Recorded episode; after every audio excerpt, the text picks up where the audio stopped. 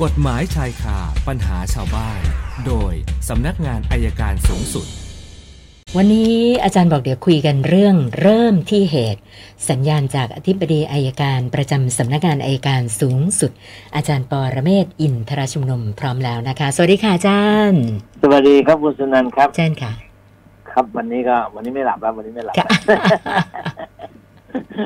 โอ้เมื่อวานรถติดมากเลยค่ะติดจริงๆใช่ค่ะเมื่อวาฝนตกเยอะเลครับยวันนี้ก็มาคุยกันนิดหนึ่งกรณีที่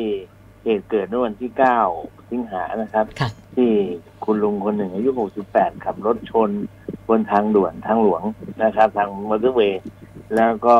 กู้ภัยไปก็ไม่พบศพในรถไม่เห็น ไม่ใช่ไม่พบไม่เห็นค่ะกู้ภัยก็ไม่เห็นคนยกรถก็ไม่เห็นตำรวจอืมก็ไม่เห็น จนกระทั่ง 12 ชั่วโมงไม่เห็นนะครับ ก็ปรากฏว่า กลายเป็นเรื่องที่น่าสนใจ ที่น่าสนใจเนี่ยผมก็คงไม่โทษใครนะครับเพราะว่าบางครั้งเนี่ยมันก็เร็วเร็วเหลือเกินมันอาจจะมีอะไรบังอยู่ มันหลายตามันไม่เห็นเนี่ยจะว่าลำประมาทเลินเล่อผมว่าดูดูจะหนักไปนิดนึงสำหรับตำรวจหรือกู้ภัยที่ทำงานนะครับขอไปครับ ทีนี้ปัญหามันที่ฟังดูก็มีคนออกมา ทั้งทนายความทั้งผู้เสียหายบุตรสาว ก็บอกจะเอาผิดตำรวจค่ะคำถามมันคือว่า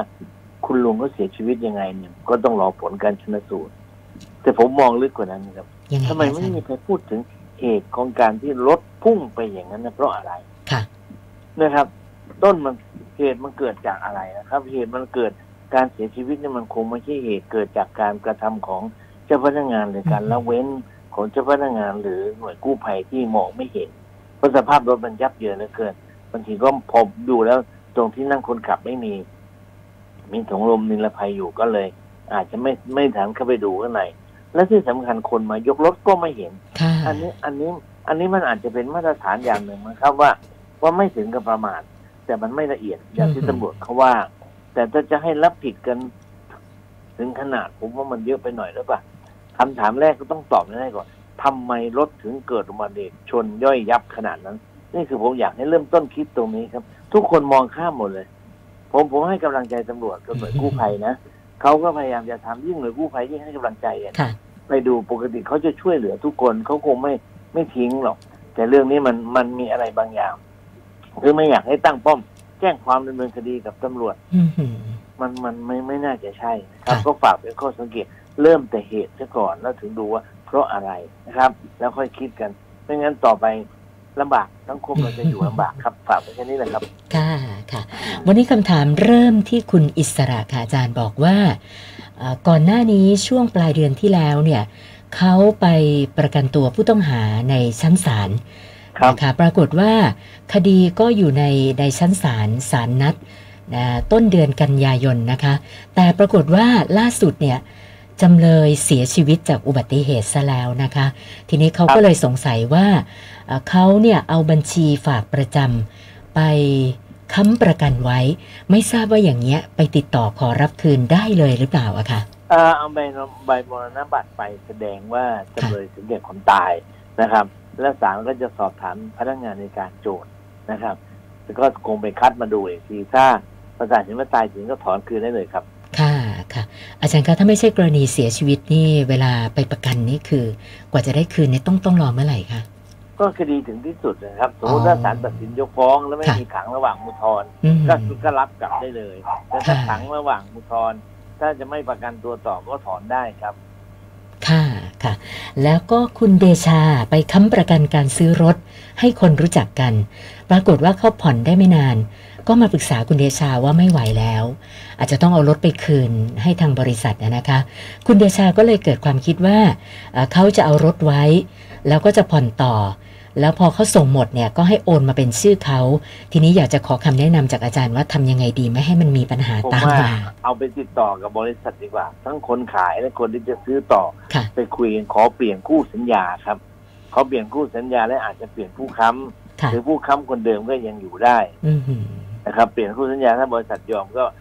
เราก็เป็นเจ้าของรถได้เลยครับ ค่ะค่ะ ส่วนคุณพัชราบอกว่าอ่ามีญาติห่างๆอะนะคะ มาขอยืมเงินนะก็เลยคิดว่าน่าจะต้องทำสัญญาเอาไว้สักนิดหนึ่งนะก็เลยอยากจะขอคำแนะนำว่าถ้าเขียนด้วยลายมือตัวเองเนี่ย มันมีหลักเกณฑ์ยังไงบ้างที่ต้องต้องปฏิบัติอะคะอาจารย์ ไม่มีนะครับ เขียนว่าเขาอยู่ที่ไหนบัญชื่ออายุบ้านเลขที่ขอยืมเงินเรานะครับ เป็นเงินจำนวนเท่าไหร่และกำหนดจะใช้เมื่อไหร่แค่นั้นพอครับค่ะและมีพยานลงลายมือชื่อไว้มีผู้กู้ลงลายมือชื่อครับผู้ให้กู้ไม่ลงลายมือชื่อยังได้เลยครับอ๋อค่ะ คุณถาวรนะคะ รถของลูกสาวถูกขโมยไป ก็ไปแจ้งความกับเจ้าหน้าที่ตำรวจ แล้วหลังจากนั้นไม่นานเนี่ยลูกสาวก็ต้องเดินทางไปทำงานต่างประเทศนะปรากฏว่าล่าสุด นะตำรวจมาแจ้งว่าตามรถเจอแล้ว ให้ไปรับรถคืน ทีนี้เขาก็จะดำเนินการแทนลูกสาวนะคะ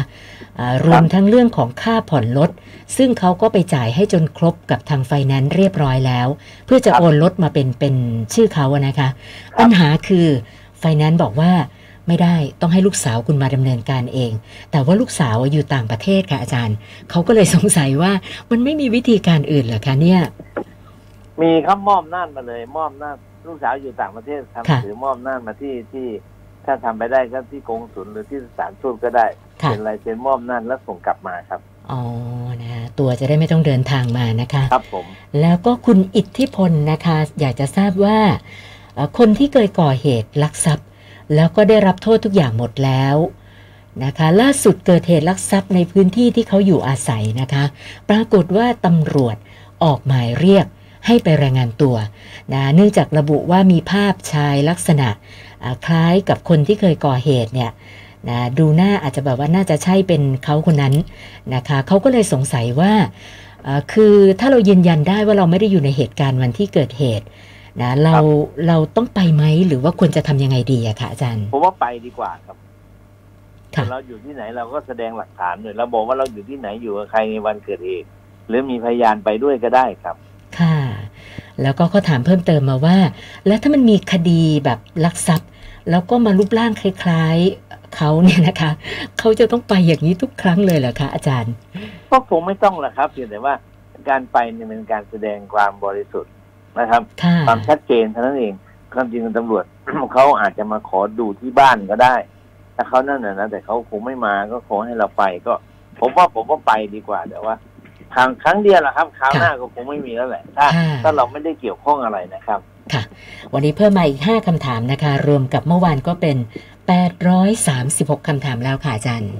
โอเคครับ วันนี้ลูกๆไวยพรยังครับ อ่า เรียบร้อยค่ะเอาละครับ ก็เดี๋ยววันจันทร์คุยกันอีกครั้งนะครับ วันนี้แค่นี้ครับ สวัสดีครับ ขอบคุณมากค่ะ สวัสดีค่ะ อาจารย์ปอระเมศวร์อินทระชุมนุมค่ะ กฎหมายชายคาปัญหาชาวบ้าน โดยสำนักงานอายการสูงสุด